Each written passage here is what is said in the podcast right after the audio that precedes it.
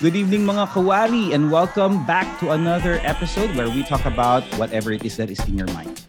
Okay, sa tingin ko, sa palagay ko, sa wari ko. And we have guests for today. They are podcasters and they are starting their way up the podcasting world.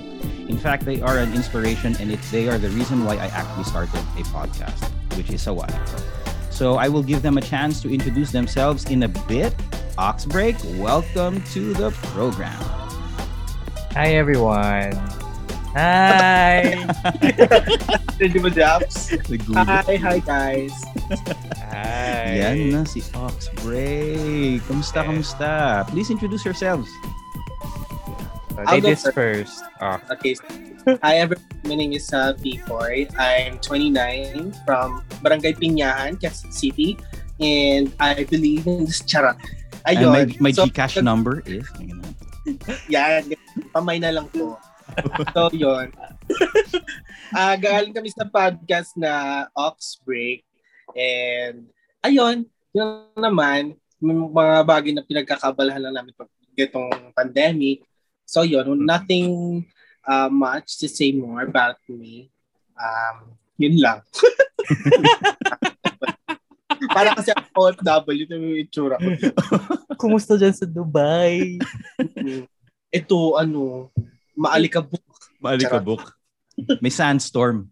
Ay. Sana pumasok yung buhangin. Ayun.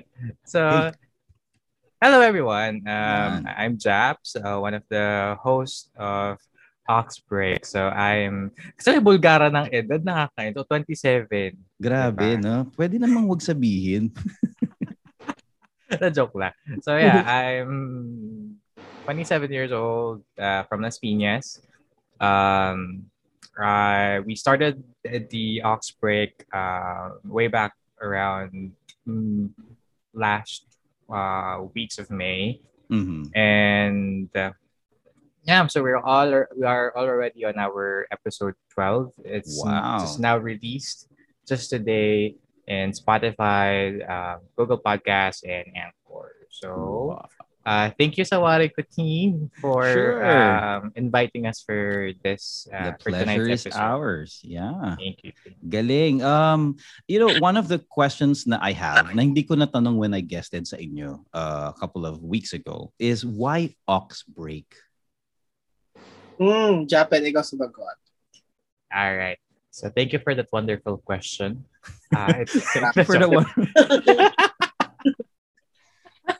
All right. So, uh, the reason as to why we use the term ox break, it's because uh, both of us people uh, came from the BP or the call center background. So, uh, because when we say ox break, kasi ox, eh, the ox spells as AUX, which is a short uh, term for auxiliary.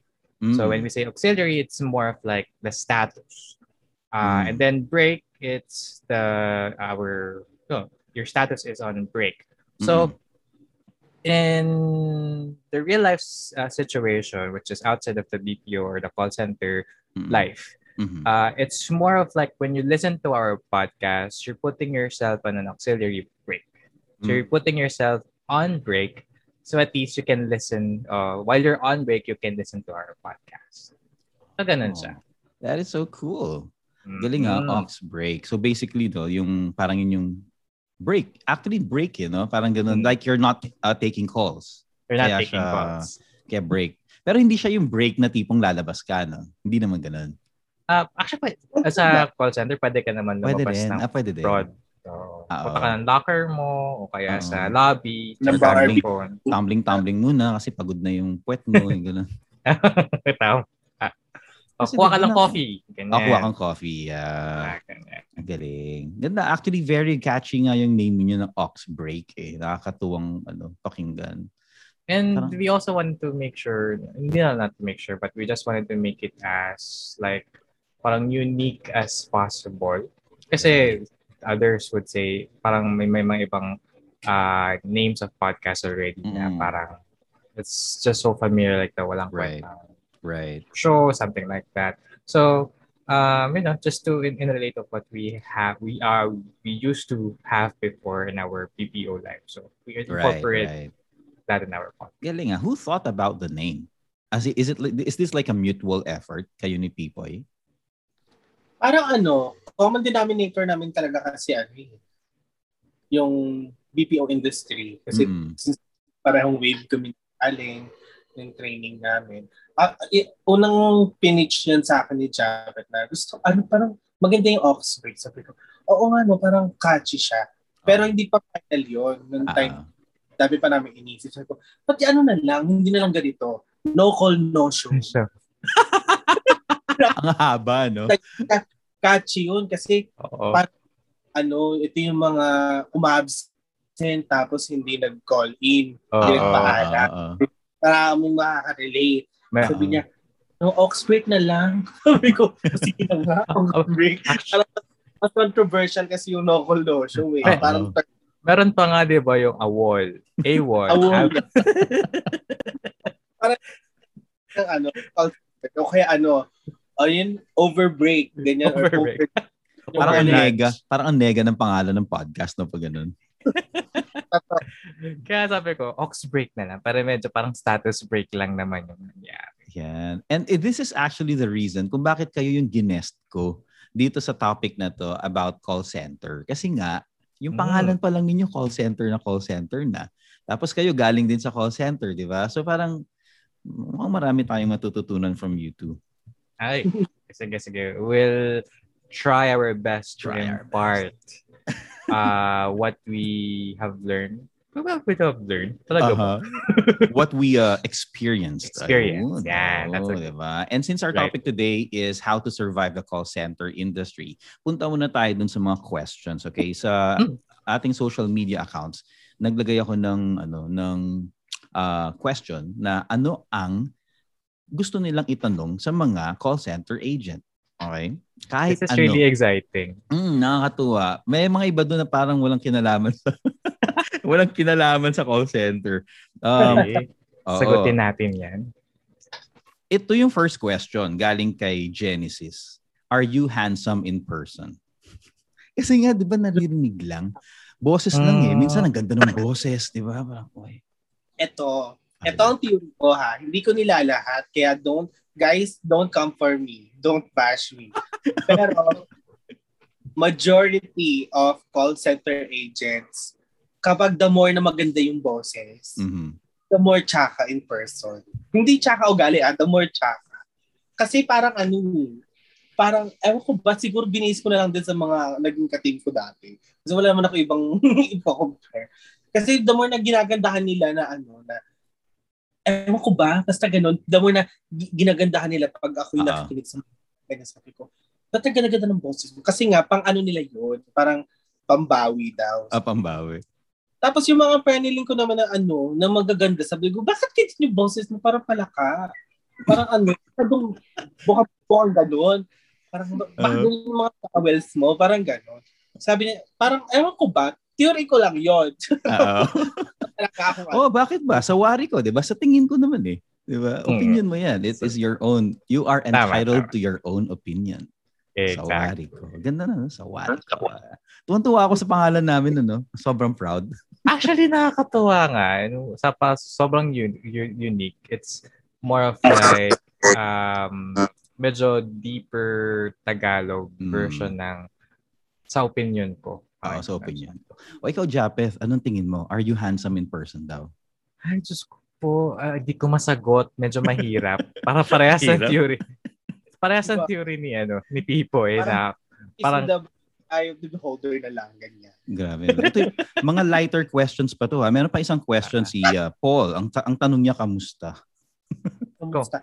Okay naman. okay Oo. lang. Sila tita, kumusta din?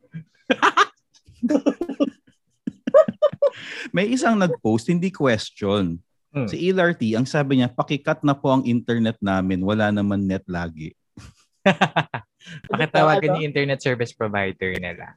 Um, 'di ba call center kasi ba meron yung ah, ano yan, yung level 3, merong ah, technical whatever, iba-ibang Mm. accounts, mga ganun, no? Yung sa Mm. inyo ba? 'Di ba may customer service, merong Parang ganun, no? Hindi ko gets eh. Hindi ko Ano? masyadong.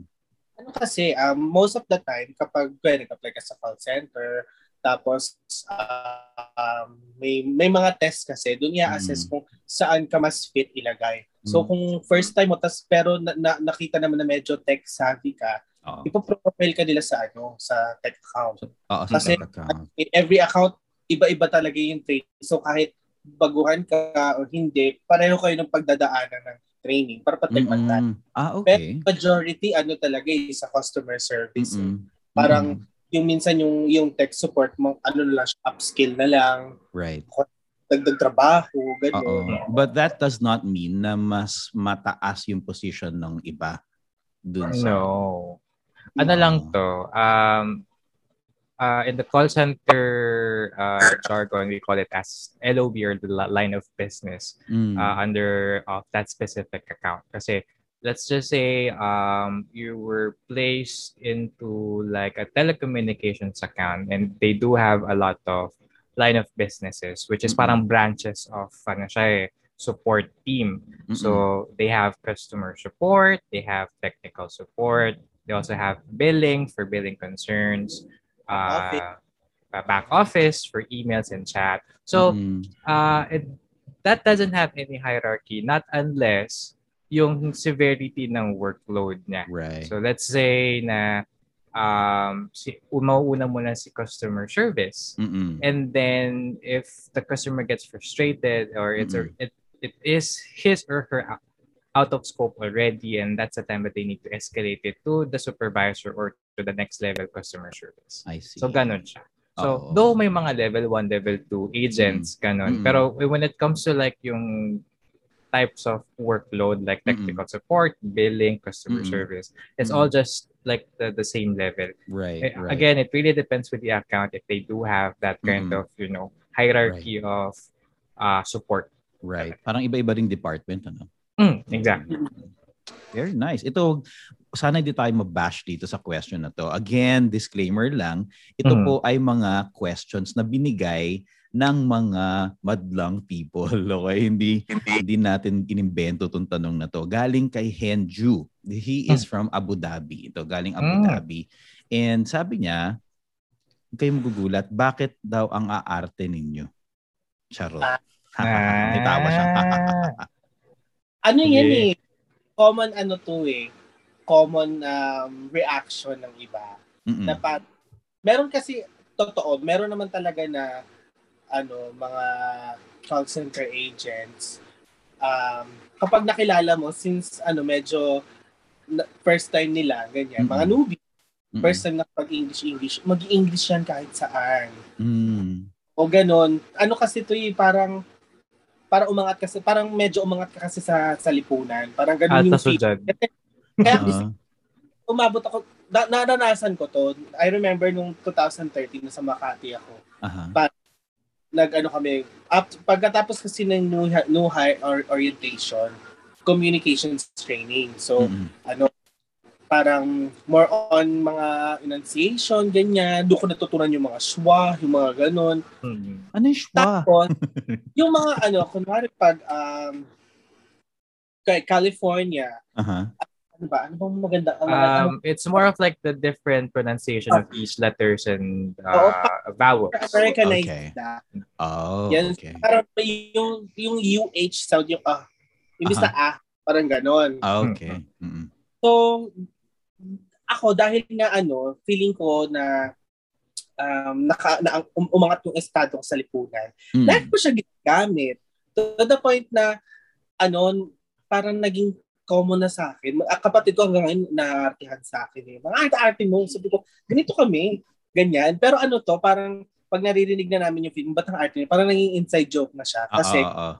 pag kami-kami magkakasama, ine-exaggerate talaga namin. Mm-mm. Ano eh, um, kaya umaabot sa point exaggeration. Kapag lagi namin kasama isa't isa, parang normal siya sa amin. Mm-mm.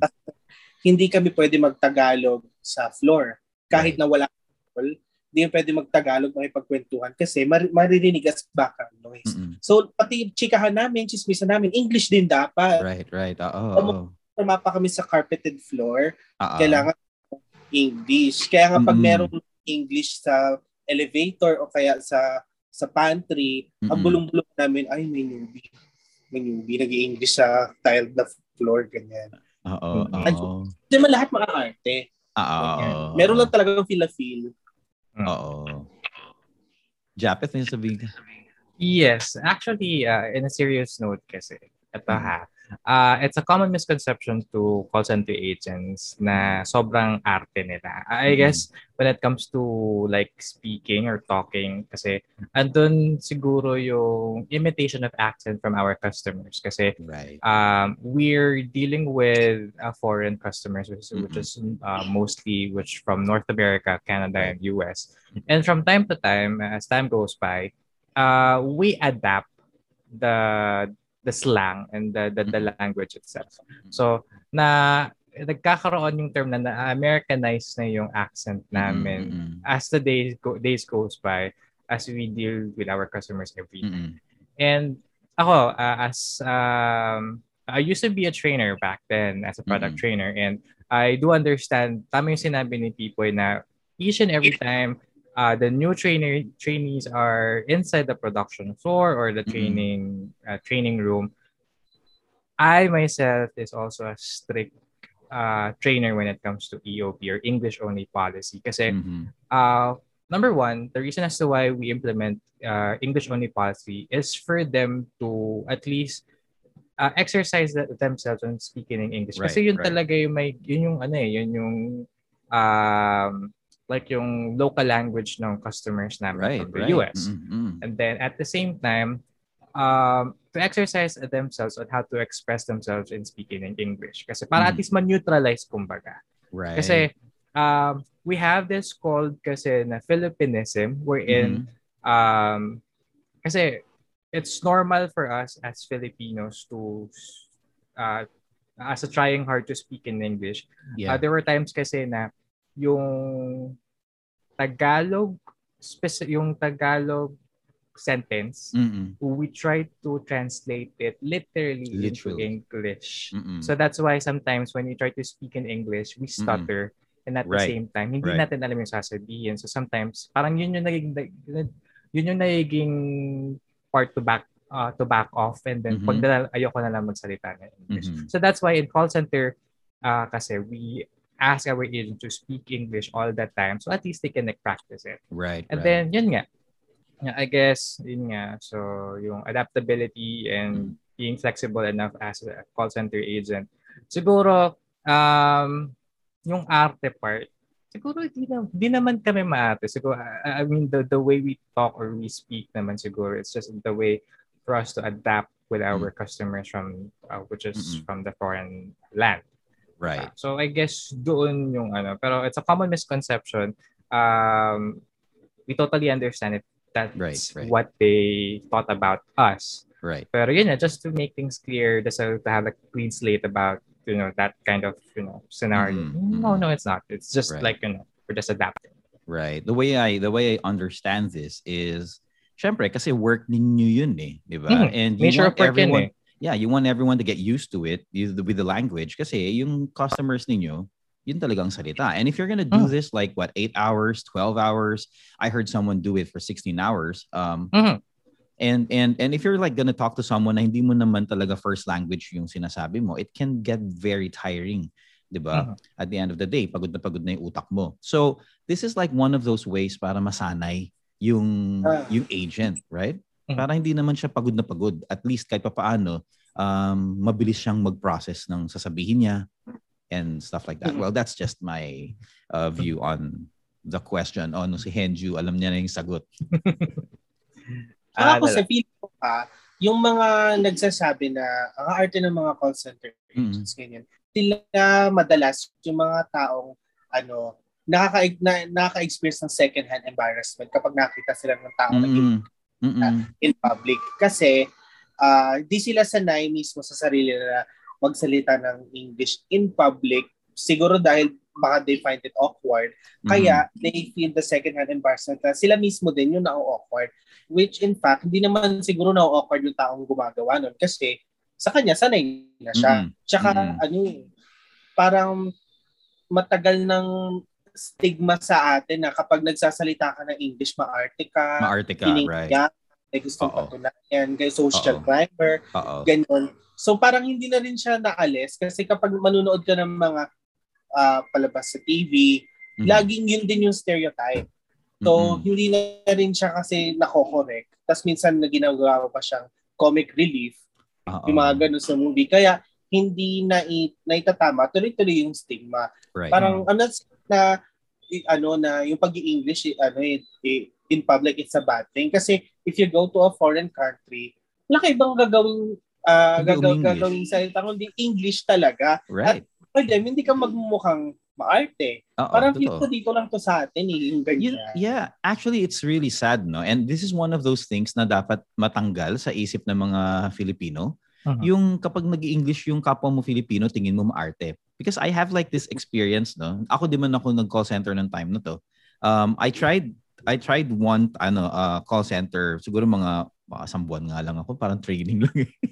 so wala talaga akong yung enough if ano enough experience para masabi na talagang galing ako doon. But there was this time kasi like in my work, um medyo Inglesero din naman kasi talaga ako sa kahit saan, kahit saan.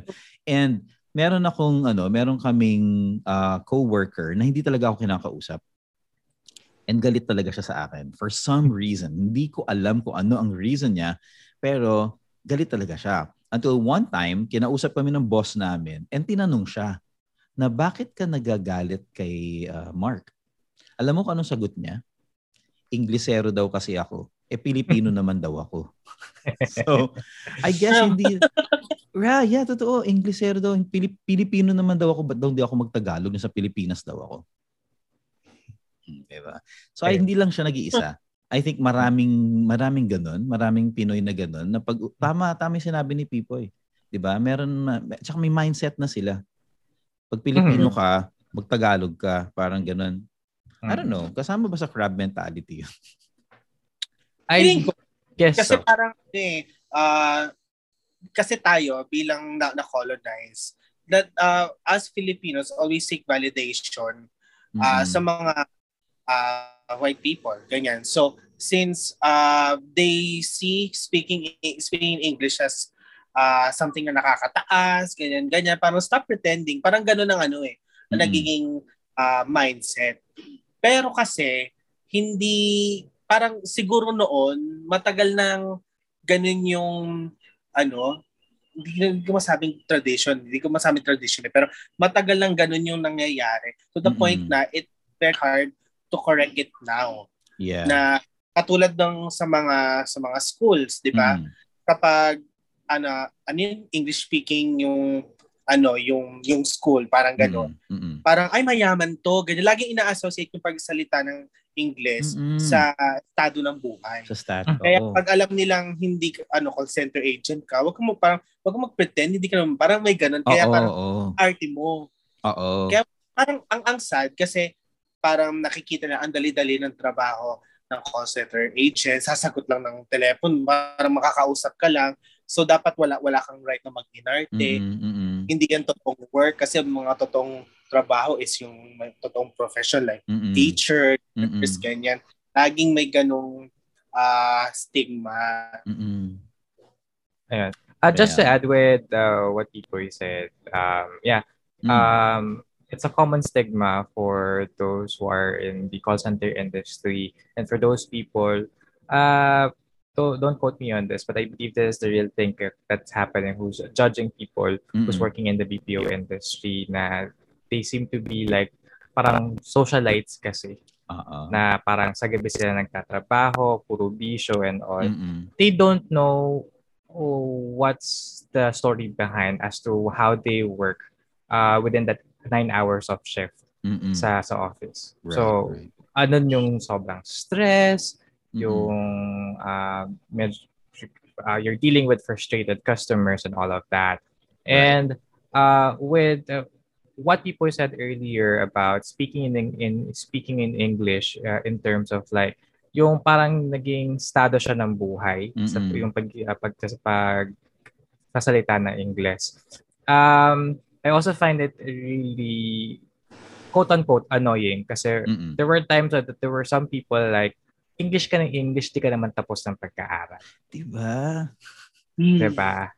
And dito That's- lang yan ah. This is just in the Philippines ah. Yes, Wala it's a, it's a ano, it's a common trait of the Filipino people to bring someone else's down if they see them na nagpo-progress, 'di ba? Even Yeah. though na hindi ganun ka taas yung level of Yeah. uh, education na nakuha nila. Mm-mm, Kasi mm-mm. alam yun, parang naghihilaan nga pababa. Right. And with that being said, regarding educational background, it's a matter of your, ano yung parang yung diskarte mo na lang sa buhay yan. And us being in the call center industry for quite some time already, and we know how does the how this thing works, like, like the Right. operation and stuff like that.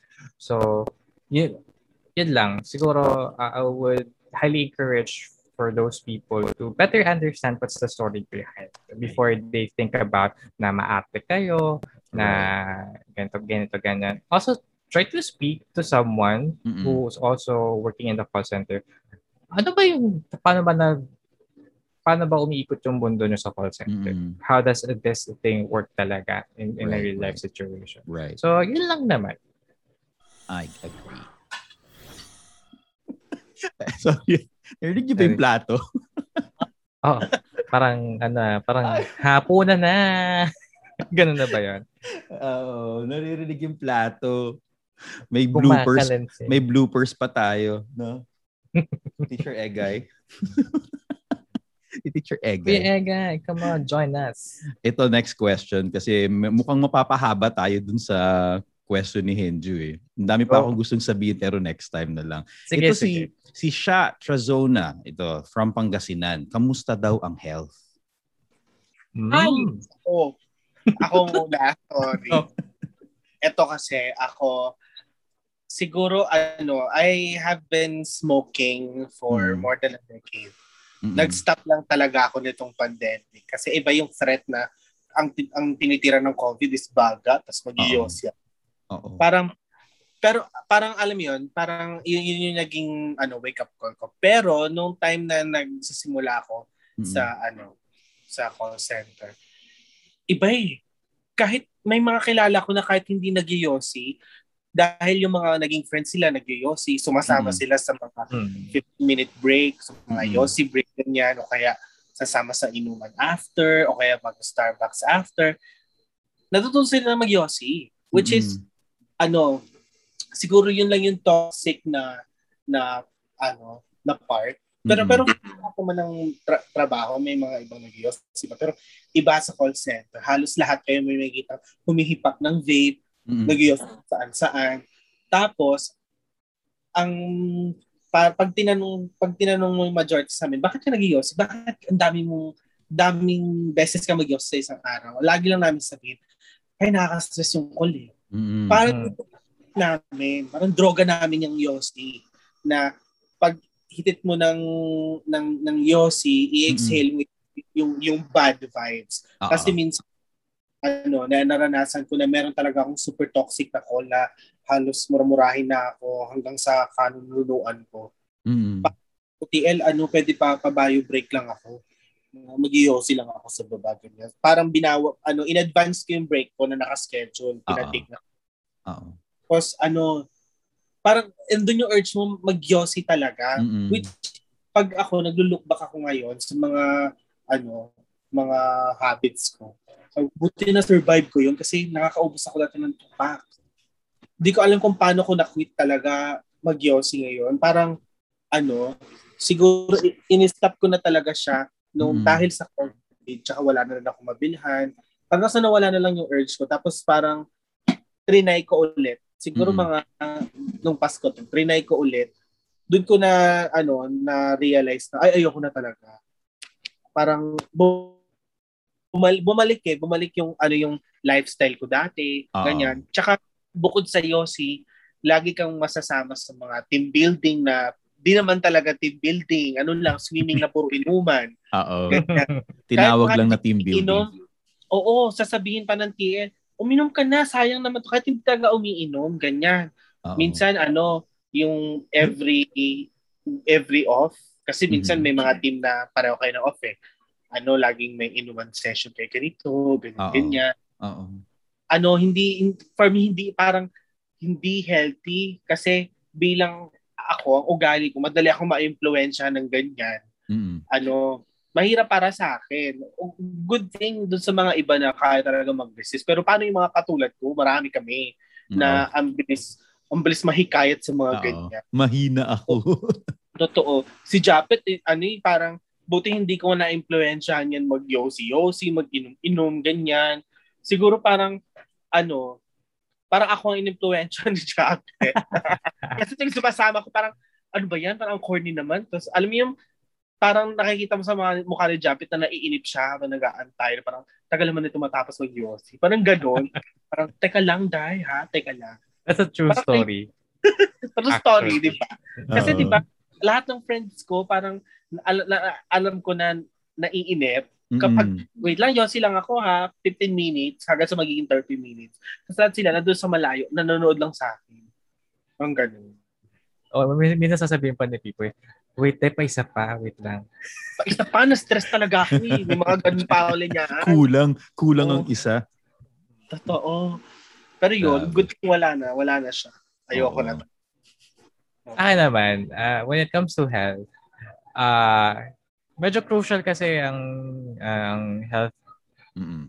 uh, being in the uh, call center uh, in the call center work kasi uh, gabi. So Mm-mm. most of the the call center work is panggabi talaga. And Mm-mm. syempre pang ano, pang laban sa antok is kape. So um I get to ha- have this uh what they call like gastritis or acid reflux. Oh, yeah. Kasi nga uh coffee has a lot of acid and that Right. triggers yung acid sa stomach kasi. Mm-mm. So, parang sobrang abuso sa kape, ganito, Mm-mm. ganyan. So, until such time na parang, yun nga, uh, I was, um, quote-unquote diagnosed by the doctor that I do have uh, acid reflux. So, ang dami ng bawal. So, Mm. bawal ka ng ganito, bawal ka ng ganyan, bawal ka Oily, sa no? oily, Mm. yun nga, bawal Spices. spices, ganyan. So, minsan, yung nga sabi nila, Kung ano yung bawal, yun ang masarap. So, minsan hindi mo, ano, hindi mo na, ano eh, yung Right. temptation na andyan eh. So, Oo eh. minsan makakaligtaan mo na, ay, bawal pala. Ay, Oo. bawal pala sa akin to. Oo, So, eh, nakain mo na. Na nakain mo na. Andyan na. So, ayun na. ano talaga eh, it's a, ha- it's a habit for a uh, call center agent to have uh, at least a glass or two of coffee sa, sa, sa tabi niya. Or Right. other than that, kung gusto mo yung mas matapang like Cobra Extra Juice o kaya Monster Oh, Drink, Oo. mga ganyan. Grabe. Tipo mga dilat ka ng two days. Dalawang araw. Oo, diba? We have two more questions. Two Hmm. more questions. Uh, and then we're gonna go to... Ang dami talaga. Alam mo talagang, pag kayo talaga ang kausap, bitin talaga ang 30 minutes. No? Sumobra. Sorry na. Uy, pero nakakatuwa nga eh. Alam mo, nag enjoy ako. Pero ito, si Trick Yap. Yan. I think he's from QC. Um, condensed in, ano lang ah, ang dami eh. Why are you applying for a call center position? Have you ever dreamt of working in a call center?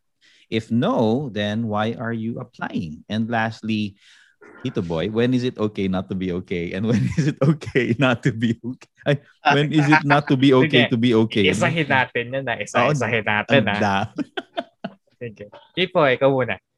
ano, siguro doon doon tayo mag-start sa tanong na, ano, have you ever dreamt Mm-mm. uh, to apply in a call Mm-mm. center? Siguro ano, wala namang pinangarap, uy, sana maging call center agent ako. Mm-mm. Parang ano, hindi naman, it's, it's not a bad thing. I mean, Mm-mm. ano kasi, simula bata pa lang, parang ang laging hinuhulma sa atin, ano, ah, maging doktor, engineer, Right. architect, ganyan. Right. So, hindi naman nababanggit yung pagiging call center. Pero, ah isa siguro sa conscious decision ko na nag, patuloy ako nag-apply Mm-mm. sa call center is ang dami kasing skills na matututunan. Mm-mm. Like, una pa lang siguro, siguro ano, communication skills. Mm-mm. Tapos, ah yung marami kasing like siguro yung techno yung technology sa states Mm-mm. parang hindi naman sa totally mas advanced siguro Mm-mm. meron kasi sa kanila readily available na wala sa atin. So parang bagong learning yun. Mm-mm. Tapos natututunan mo yung kung saan saan saan yung mga lugar kung sa, na nasa Anaheim pala ang Disneyland malay ko Mhm. ba may Anaheim pala yung ganun parang ano eh hindi hindi natin kasi mundo so ang bawat bawat nare-receive mong information Mhm. is ang sarap i-absorb Right. and also yung uh, aside dun sa communication skills yung pagiging pasensyoso as in kailangan mo na mahabang mahabang pasensya parang isa siya sa mga natut- na, natutunan ko yung anger management. Kasi doon mo mararanasan na minumura ka na ng lahat, ayaw ka Oo. na kausapin, pero kailangan kalma ka pa din kasi kung di Oo. mawala ka trabaho. Right, Gan- right. Parang siguro sa lahat ng mga negative na binabanggit ay iba like pagpupuyat, Mm-mm. kaya ano, delikado magbiyahe sa gabi, mga hold upper. Mm-mm. I-risk mo eh. Kasi hindi lang dahil do sa ano, na may malaking offer o malaking sahod. Parang may mga makukuha kang skills na hindi mo makukuha agad-agad Mm-mm. sa corporate world. Parang sa corporate world, ano kay parang may specific kang applyan. Sa call center, ilalagay ka kung saan mo hindi mo gusto. Mm-mm. Actually, kung saan ka lang i-profile, saan available na account. Hindi ka naman tech savvy, lagay ka sa tech. Mm-mm. Tapos, next apply mo, ilagay ka sa medical account, financial account. Mhm. Ma- ma- maluloko ka na lang iba-ibang mga ah, kasamahan mo, iba-ibang background. May kasamahan kang nurse, Mm-mm. may kasamahan kang ano, midwife. Parang lahat kayo magkakaroon ng common denominator, walang husgahan. Right, right. Kaya yung mga nang mga nag mga nang judge sa social media na call center agent lang, yung mga Ah, ganun. ah, ah. Parang mga ganyan hindi ko na pinapatulan eh kasi never naman nila nakita kung ano yung nasa loob na ibang-ibang klase ng tao yung bumubuo Oo. ng isang technically isang account. Mm-mm. So yun, parang um masarap uh, parang it- it's not just an experience din kasi Mhm. masarap na maging part ng BPO industry kasi kung mag apply man ako, for example, mag apply ako sa ibang ah, ibang industry, madadala Mm. ko pa rin yung skills eh na natutunan. Right, Hindi siya right. masasayang. Right. Tama. Galing. Ako naman, and uh, um, my take on that is, uh, first of all, have you dreamt of be- being a call center agent? I agree with what people said earlier na Mhm. hindi naman talaga siya dream. And with our parents, uh, they used to, uh, you know, dream for us na maging doctor, teacher, or whatnot uh, as a professional. Uh, it's just that it happens to be na in the critical times right now and with uh with the qualifications that you have kasi most of the time or most of the people right now are undergrad and uh, they can't afford to finish college Mm-mm. because of, of money.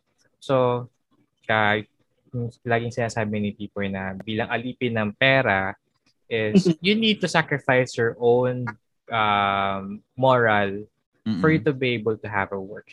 And most of the time uh, in the BPO call center industry, uh, minsan nga high school graduate, uh, as long as may experience, tinatanggap na.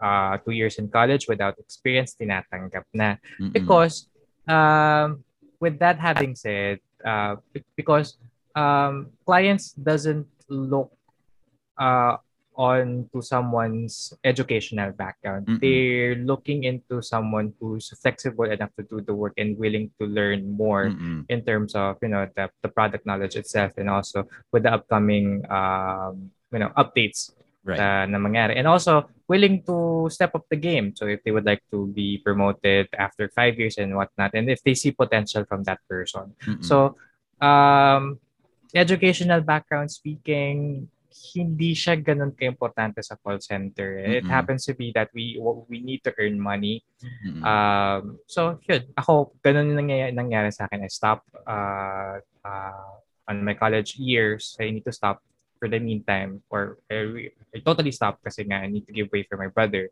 Mm-mm. And then, um, nag-start na ako mag-work sa call center.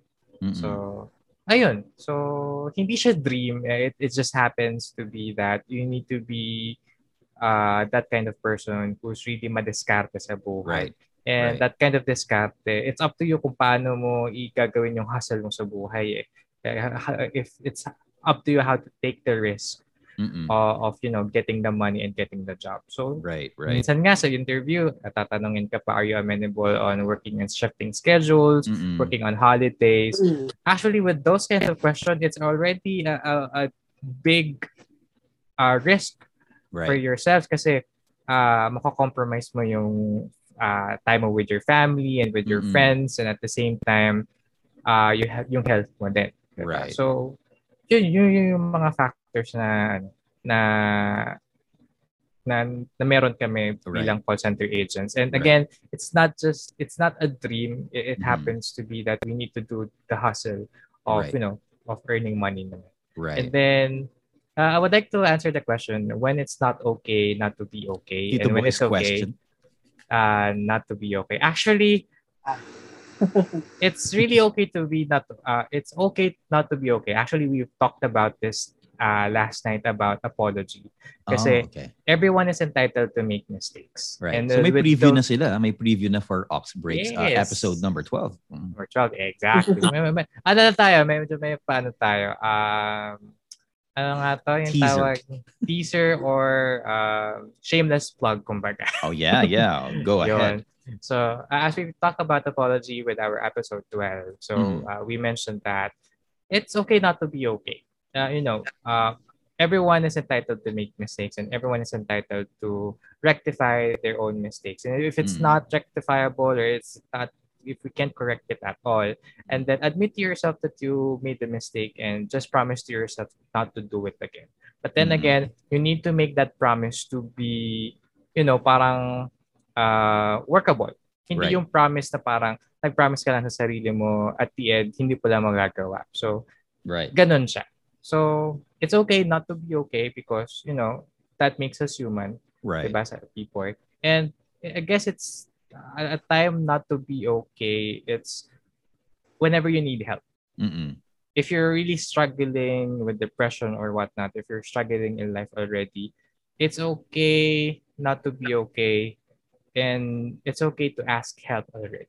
Yes. if you if you're already if you are already drowning with your own thoughts na sukong-suko ka na sa buhay Mhm, mhm. and i guess that's uh the time that you need to seek help with other Right. people actually uh, in relation w- with this question with uh, call center agents actually uh, most of the call center agents also suffers depressions as well Mm-mm, kasi minsan kasi we take it seriously from our customers who's uh, cursing us and whatnot mm-mm. Na ano siya eh, yung pati yung uh, pressure din sa work na minsan hindi namin na-meet yung matrices namin, Mm. uh, low performing kami, ganito, ganyan, and may mga possibilities ma-terminate kami because of what we did Mm-mm. wrong or Mm-mm. na hindi namin na-meet yung mga ano nila, yung mga metrics namin. So, Mm. um, depression came in on that uh, on that scenario we're in na yun nga as we Right. mentioned now compromise your family Right. your your uh, uh, your self-love at the Right. same time Right. nawawala ka na sa isip mo so you, you you're kind of thinking of how you're going to gain yourself when it comes to work pero nawawala yung point na parang nawawala na yung pali yung tao sa paligid so yun yun doon doon doon yung yung depression kasi Mm-mm. Mm-mm. Grabe, yun. no?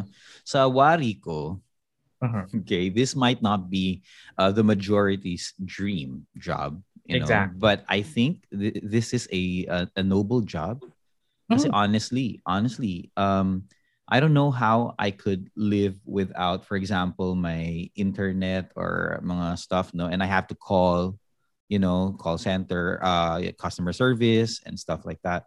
And th- they are doing a pretty good job naman, di ba? Parang, so, hindi siya, ano eh, hindi siya biro, hindi siya biro na job, especially if, yan yes, like what you said, na may mga nakaka-encounter ng mga minumura and ganyan-ganyan. Hindi talaga siya biro. Kaya I, I really consider it a noble job. Ito, last one, before I go to the sources of stress, and then after that, we go and ask and, and talk about uh, how to survive the call center industry. Share your funniest encounter with a customer.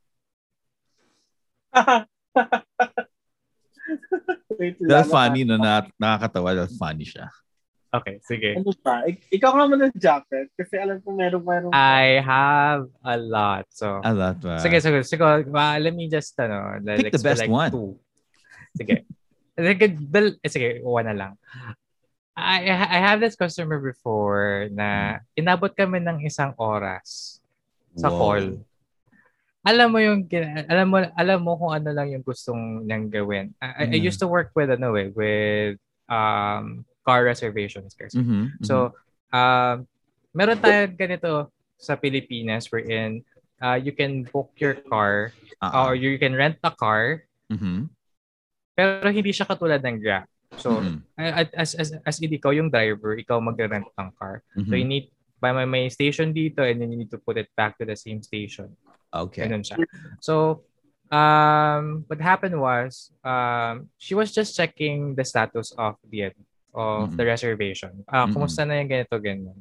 Until na sabi ko sa kanya, ma'am, okay naman din. Mhm. Tapos hanggang sa napunta na kami na, al, sabi niya, alam mo ba, ang ginagawa ko, um, nag- wait lang, ano, may, ah, may gagawin na ako. Titirisin ko lang yung pimples ko ganyan. Sabi ko, ha?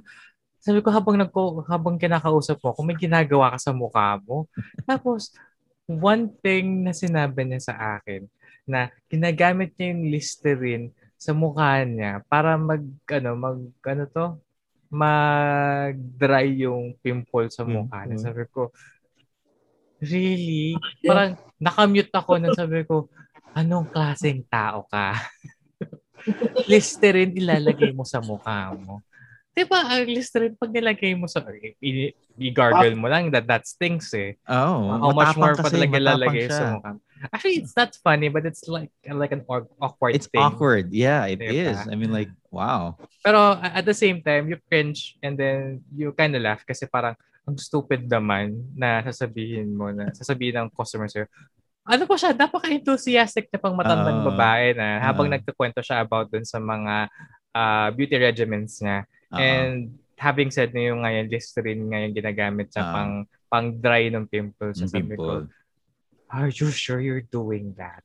Parang nakamute ako nun. Oo. Uh, we, we, we can place the, the, the, the customer on or the call on mute. Oo. And then, yun nga, sabi ko, sure, are you sure? Parang, ano ka ba, ah, alagad ka ba ni Satanas para sa gawin mo yan sa mukha mo? Walang Diba? basagan ng trip. Ko, parang ano, sige, ano, unmute. Ah, yeah, alright, sige. Yeah, wow, that's that's great. That's, That's ano, great. Inano ko pa, parang medyo inano ko pa siya. Parang kinonsente ko Oo, siya. encourage mo pa. No, that's great. Tapos sabi ko Ah. sa, yeah, well, I'm in the office right now. Let me just try that at home once I get. Uh, once I got home, I'll just go ahead and try that. Talaga, sinabi mo. Kinanong ko siya. Uh, not kind of funny. It's kind of funny though. Pero Mhm. uh, uh, uh, a, It's a more on the of it's more on awkward the awkward side. side. Yeah, Oo, yeah. diba? Parang, ugh. Pero may mga may mga other stories Mm. pa but it's, it's kind of explicit so. Oo, wag na, wag na explicit. Si Ako people. naman, siguro kapag yung antok na antok na talaga ako, kung ano-ano nasasabi ko sa phone. Kunwari, ano, ano ba yun? Sabi ko, uh, hi, thank you for calling Kevin Kevin. My name, Ah. my name is. Is that correct? Like, is that correct? Tapos, minsan nasasaktuhan ko, maldita yung kausap ko. Tapos sabihin niya sa akin, how should I know? It's not my name. Mga ganyan-ganyan. Tapos, alam mo yun, ang, parang doon pa lang, ang hirap na Oo. makipag-rapport agad. Kasi Oo. nga, ang awkward na. Parang ano, maganda yung mga sabog-sabog moments. Pero siguro for me, yung pinaka nakakahiya, hindi naman actually siya totally nakakatawa. Like, nakakahiya for Mm-mm. parang pag, sa, pag Sunday, ay pag Saturday, Sunday kasi, yung mga corporate office, sarado. Mm-mm. So kapag meron kaming call na kailangan i-escalate sa supervisor o kaya sa corporate office, ang sasabihin namin, kikreate na lang kami ng ticket Mm-mm. para callbackan ka ng Monday. Oo. Eh, may talagang ano, yung ayaw ko talagang kausap at gustong kumausap ng mas, ano, mas, mas Oo. mataas. Ko pa ulit-ulit. Parang, wala na talaga, ma'am. Wala na. ganyan. So, ang ending, although malito ha, huwag niyo pong gagawin, guys. Ibabalik ko siya sa queue Oo. para hindi ko makakatip ko yung makakata- makakatanggap. Tapos, ano, kasi gusto niya nakausap eh. Eh, Oo. matatanggap. Pero nagawa ko na siya ng ticket. Ayaw niya pang, ayaw niya pa ibaba. So, binalik ko sa queue. Eh, dinagalit na naman siya. Tapos, yung queue na nakatanggap is yung, kasi level, parang level 2 ako Ah. eh. Oo. Parang, yung kinakat nakatanggap na ng level 1. So, transfer. Ako na naman naka, nakasagot. Sabi niya, aren't you the, aren't you the one na niya, uh, no, maybe a different person. hindi pwedeng mahuli. Just ko sana hindi to makapture sa recording. Baka ito po yung pull up nila pang coaching sa akin. Tapos, siguro nangyari yun ng tatlong beses. Oo. Ang ending naman, binalik ko siya sa queue namin. Oo. Tapos, walang available. Hindi, akin na naman pumasok. Sige na ma'am, promise talaga. May tatawag na kasi ako mag-monitor. Tapos, walang tumawag. Kasi Saturday yon Sunday, walang tumawag. Monday, tumawag siya. Mhm. So sabi niya, what's your name? So sinabi ko niya, oh, you're the one from Kemikemi. Yes, ma'am. I'm so sorry. Let me transfer you now to the corporate office. I know what to do. Parang, siguro tatlong araw, ako lang yung agent na nakausap niya. Yung mga Wow. notes ko lang din. Sabi ko, Hmm. sana hindi talaga ito mag-feedback. Kasi pag nag-feedback, baka client na ano, mag-sisante sa akin. Oh. Meron akong story. Meron akong story. In 2006, was it 2006? Yeah, in 2006, I uh, trained for Verizon. Yun yung parang one Mm. month nga lang ako and then I left. But this is Verizon and um, ang tawag dito. So we were on the floor. Parang ina, ina nilil, ang tawag doon yung parang inalakad kami dun sa floor area. Ah. Tapos Ah. pinapakinggan Minsan tour. papakinggan namin yung ano, papakinggan namin yung actual agent kung paano siya mag-handle ng call, mga ganyan ganyan. Barging. Yeah, yeah. So, nakikiconnect kami na ganun. And there, tumawag, may tumawag dun nga, dun sa isang agent. Sabi niya, parang, parang, ah, ano, sabi niya na ganun, parang, uh, thank you for calling Verizon. And my name is Chaka. How may I help you today? Tapos sabi nung kausap niya, wow, what a wonderful name. Yes, ma'am. That means beautiful. Mga ganun. Gusto ko yun. Let's go to the sources of stress in the BPO industry. Ito, tingin ko, meron marami din kayong masasabi regarding this. I have eight points and you can just share what you think about it. The first one is performance expectations and evaluations. Kasi daw sa iba, time handling lang daw. Pero sa iba naman, paspasan daw ng calls. Parang ganun. So, na, ano ba to? Parang meron daw ganun, yung performance expe- expectations versus yung pinaka-evaluation. ano eh, sa, ano, since BPO kasi, is, it, it's still a business. It's still a numbers game. Mm-mm. Yun talaga yung, ano, sin sinabi nung, ano, nung account manager namin dati. At uh, wala siyang pakialam kung anong issue namin. Basta at the end of the day, kailangan mag-produce kami ng numbers. Mm-mm. So, kasi parang ano eh, doon nakasalala yung magiging ah, monthly budget, Mm-mm. di ba? Parang doon din nakasalala kung magre-renew ba si, cla- ano, si client sa Mhm. ah, BPO company na to, Mm-mm. kung ano ba, effective ba yung site namin o ibibigay Mhm. na lang yung business ng ibang Sa site. iba. So, oh, okay. Parang ano, lahat nung sinabi mo, kasama talaga siya sa metrics. Parang hindi ka pwedeng pumili ng isa.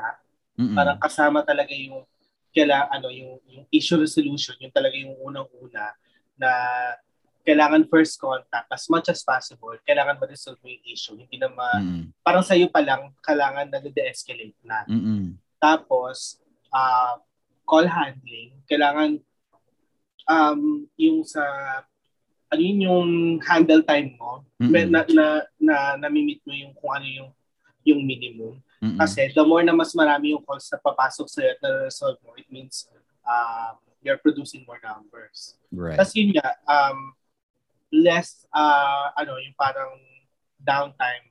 Like parang yung mga, yung magbe-break ka, ganyan.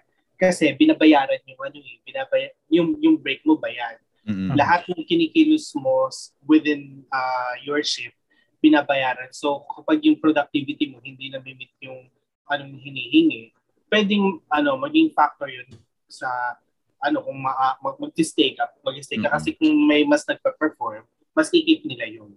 Right. Mm. Tama, tama. Uh, in addition of what people said regarding those matrices kasi, Mm-mm. um, yeah, I agree it's one of the, ano, one of the factors as to uh, why uh, call center agents are being stressed out kasi uh, iba din kasi ang pressure when it comes to meeting the targets kasi.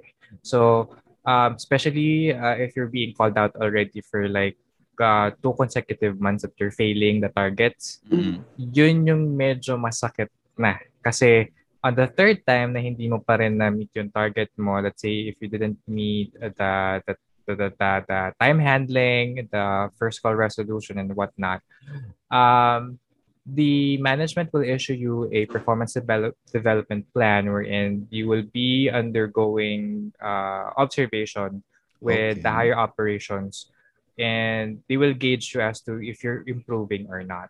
And Mhm. case-to-case basis kasi nga minsan nagkakaroon ulit ng second round, another uh, another papel. Mm-mm. Pero if you're being consistent not performing and that's the time that you need to check your ano your employment na kasi Mm. possibilities that it's either they will place you to another account or worst comes to worst they will uh, terminate you kasi di ka Fire talaga you, nagpe-perform eh. Right. Um, and that's where the stress comes in kasi nga doon pumapasok na nape-pressure yung mga agents uh, kasi nga hindi nila nami-meet yung target. And uh, also one thing to add on that is it's because on how uh, the the management put pressures on the agents kasi. Kasi Mhm. depende yan sa drive na ginagawa ng management eh.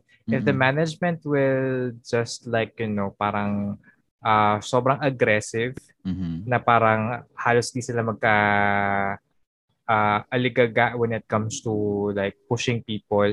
Sa Mhm. sobrang push mo, minsan na-stress. Hindi na, hindi na nila na alintana na yung mga agents sobrang nape-pressure na and Mhm. nawawala na sila sa focus. Yun nga. And then, um, uh, also in, in addition to that as well, just to explain as to what's happening, if ever na nagfe-fail Mhm. si, uh, kunyari, uh, ang company namin si Oxbreak at Mhm. si ang kunyari, si Sawariko is yung from the US at kami Mhm. yung outsource company or the call center company which is the Oxbreak. Mhm. So, if we didn't meet the expectation of Sawariko Mhm. and we are being penalized kasi hindi namin na-meet yung ano. So, which means instead of bayaran kami ni Sawariko, Mhm. kami ang magbabayad kay Sawariko because we are being penalized and we're not Mhm. meeting the targets kasi. Right. So yun yun. So most of the time, let's say uh, with the, within the 30 minutes of interval, may specific numbers of call that dapat i-hit. right. And then if within the 30 minute period, hindi nyo na-meet yung incoming calls sa target na dapat answered, Mm-mm. actually pe another penalty na naman. So aside from ito ah, I mean Mhm, technical mhm. side na to uh, Mhm, within the mhm. BPO or within the call center uh, or organization to. Mm. So yun ganun yun kasi nangyayari eh. So uh, there's do- doon na pa- pumapasok lahat ng pressure from the higher operations Right. boiling it down to the agents. I see. That's uh, the first one. The second source of stress daw is yung lack of in-depth training. Well, this is one, Mm. ano, this is an article by uh, talkdesk.com. They mentioned call center agents who are provided little training feel that training was ineffective or have inadequate equipment. So they experience more stress than those who feel more prepared to execute their job perfectly. So this is likely though because they feel their performance would be better and customers would be more satisfied if they had appropriate resources. You know, one of I think ito medyo ma-relate ko sa sa isa sa mga telco companies dito na like when I call and um kasi meron ako engineering background sa computer. So I I kind of like have knowledge regarding stuff, okay, about computers. Tapos I need technical support. And it turns out na ma- minsan mas marami pa ako alam dun sa nakausap ko. Mm. Okay. And sabi dito sa sa website na to, this is one of the sources ng stress daw ng isang call center agent. Yung alam niya, alam mo yung feeling niya daw na hindi niya na maibigay yung kailangan ng customer pero kailangan pa rin niyang i-handle yung call. What Exactly. what can you say about that? Siguro kasi um, sa call center, paano to eh, parang on a case-to-case basis. Kasi I have experience na may mga ano accounts na Mhm. maayos talaga magpa-training like meron silang mga scenarios like yung mga scenario talaga na natatanggap ng agent. Tapos kapag merong hindi, i-raise nila and then idadagdag nila yon para Mm. matatakel doon sa mga refresher trainings. Mm-mm. Pero meron din naman ako na experience na ang ituturo lang is basic. Kapag may tanong ka, Mm-mm. saka mo na lang i-raise. Eh ang problema kasi, ah babalik tayo dun sa unang pinag ah, sa unang ta- ano bullet mo kanina na Oo. ano ba yun na business is still business eh. Kailangan namin mag-produce ng numbers. Mm-mm. So, nakaka-stress yon sa part na ako bilang ahente na paano ko papaikutin tong ah, tong customer na to nang wala pa akong alam na resolution. Kasi ako mismo, alam ko din yung pakiramdam as a customer kapag pinapaikot na ako, hindi binibigay sa akin ng diretso yung sagot. Tapos Mhm. ang ending, parang nagsayang lang ako ng oras sa telepono. right. Mas right. Pala, parang ganon. Oo.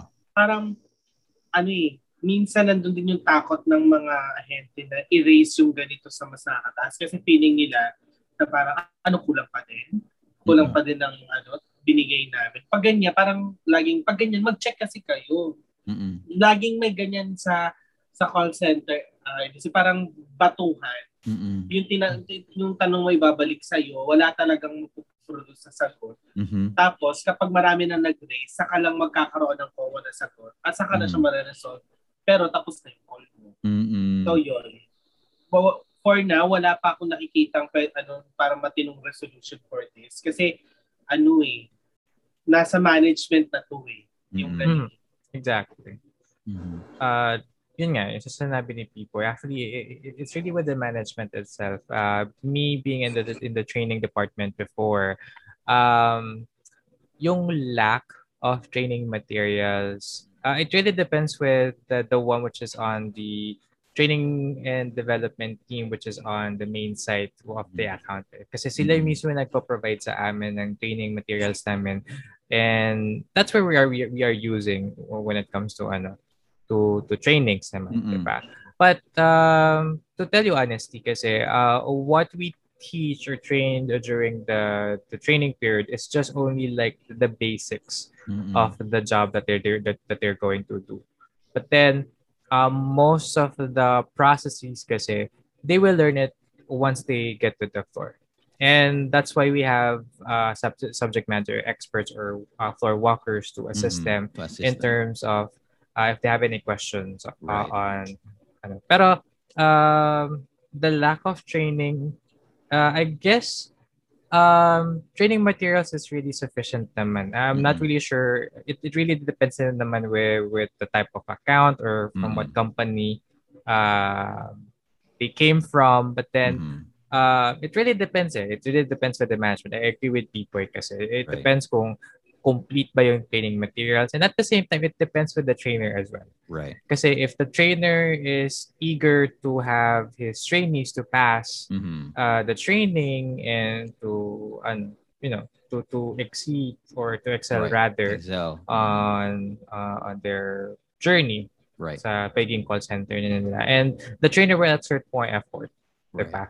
But then, if yung trainer mo is pabanjing-banjing lang, Mm. parang wala lang, yun, andun, andun, isa din sa factor yun. So, Right. um, stress comes in when hindi na alam ni agent ko ano yung gagawin. Gagawin. Nagga-rattle na siya eh. Right. yun.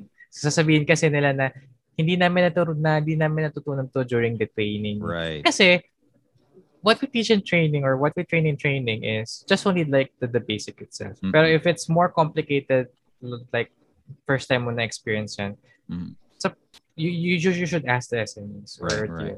the, the tenured ones Right. about that.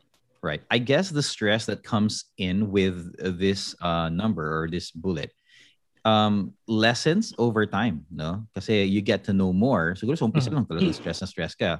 But then when you know it na, you have knowledge about it, you get another call about it, alam mo na yung sasabihin mo. Kahit So, nakapikit ka, alam mo na siya. Kahit napikit ka. So eventually habang tumatagal. So there's no reason for you to give up agad, no? When you, when you start, dahil may stress na, "Ay, hindi ko alam to, hindi namin natutunan, give up na ako, I, I, I quit. You have to just push on, move on, and you'll get to learn it. Again, number three, ito daw, isang source of stress is too much monitoring. Hmm. Yeah, like micromanaging. Siguro kasi, um, nagsasalit ako, as, as, speaking as an agent ha, minsan, na-awkward ako pag naririnig kay sarili ko naging English. Tapos minsan hindi ko pa sure kung yung binibigay kong resolution is tama. Mm-mm. Tapos may magbabantay sa akin.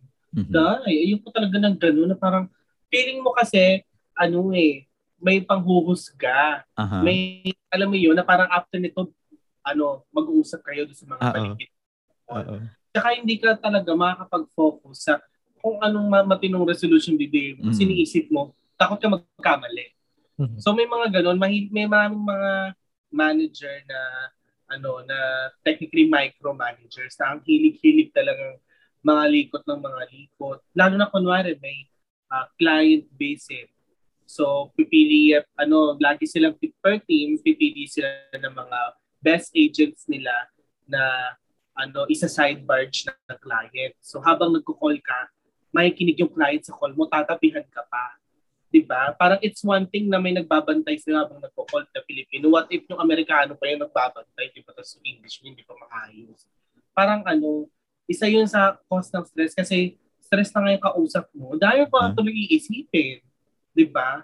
Parang takot na takot kang mag... Eto pa, pag client nila yung nakikinig sa'yo, doon nakakatakot magkamali. Kasi ngingiti lang yan, hindi yan magsalita. Pero bubulong-bulong na yan pag nag-meeting sila, pag nagkaroon na sila ng ano, ng ano, alam mo yun, yung, yung huddle nila ng mga TL. Tapos makakasunod ka na. Minsan i-invite ka pa. Yung mga sinide batch, isasama ka pa doon.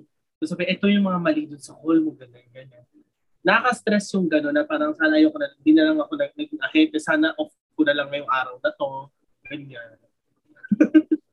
Ah, Ibang Tama, tama. klase, no? Level up pala yung ano. Oo. Ah, aside from that, eh, minsan um, kasi yung kind of monitoring kasi kay Pipoy is yung parang side by side na on the spot na yung quality is uh, quality assurance is nasa tabi mo or the quality team nakatabi sila sa iyo and then while you are talking talking on a, on a live customer uh, ginegauge ka nila. So minamarkahan ka nila.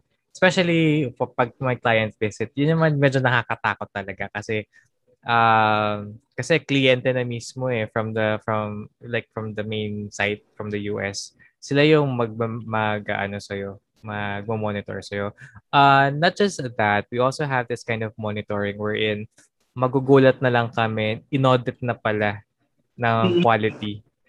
Na may ano may call out ka ganito. When we say call out kasi parang may issue ka may may himali kang ginawa sa process So ganun yung ano, eh, parang yun yung ano namin, yung Mm.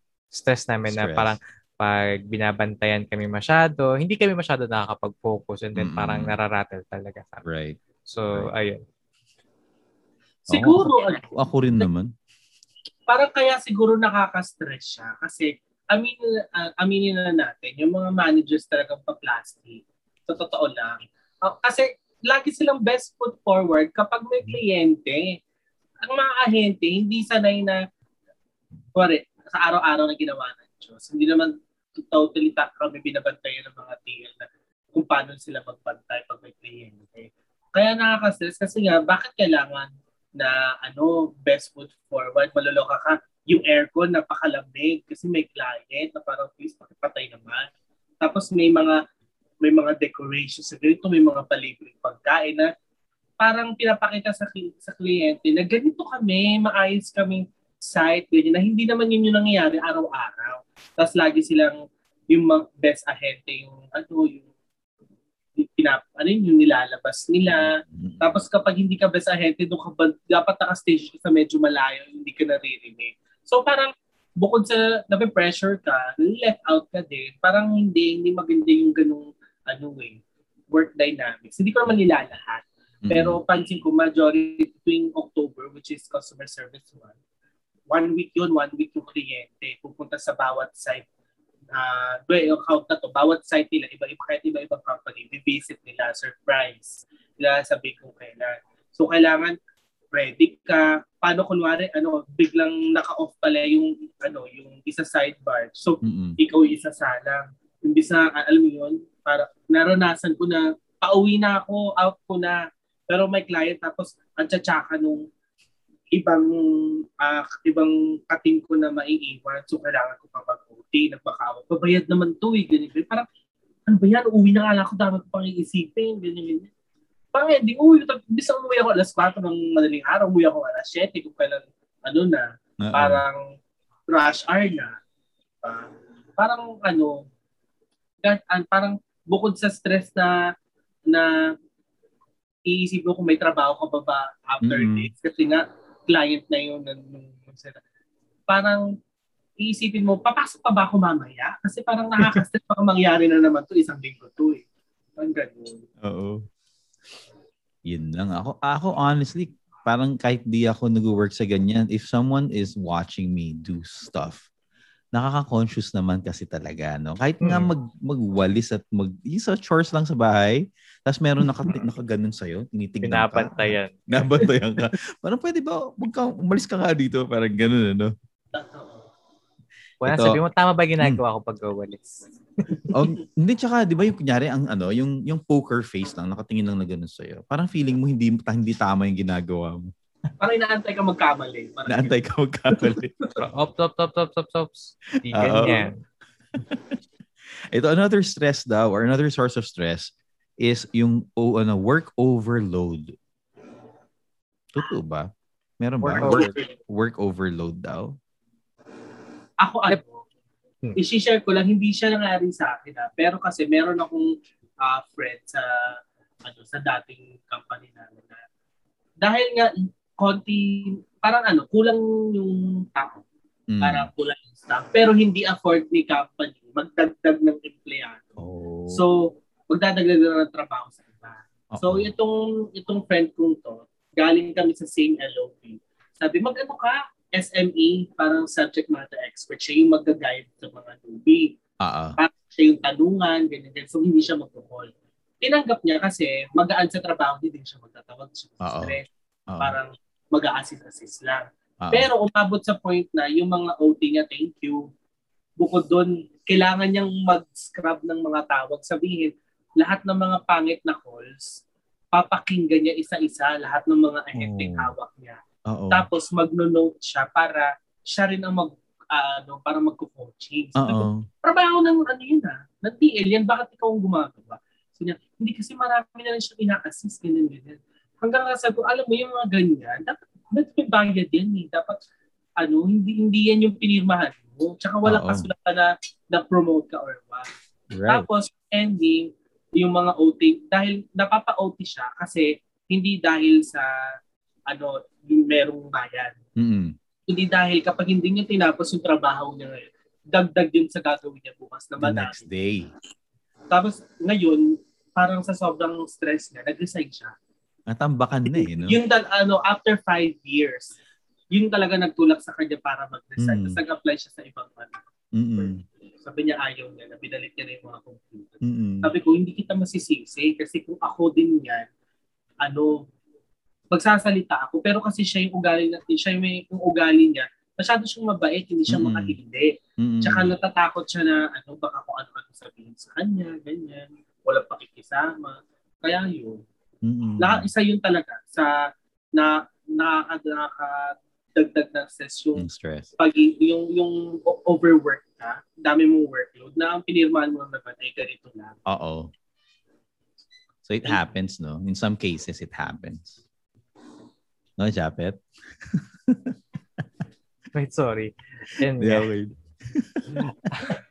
it's scheduled kasi ka bukas. Wait lang. Oh, so, when it comes to yung ganyang stress naman talaga, Mm-mm. um, mahirap eh. Yung ganyan na overwork. Uh, when it comes to overwork kasi most likely this entitles uh, to the operations itself kasi sila yung OTTY kasi talaga. Mm. Uh, or sometimes for agents kasi na overwork, let's say na kunyari, uh, you are cross-trained to another line of business. So Mm-mm. instead of you just doing like the customer service only, uh, since you're trained for technical support, they will add those two line of business on, on the line na parehas mong i-assist.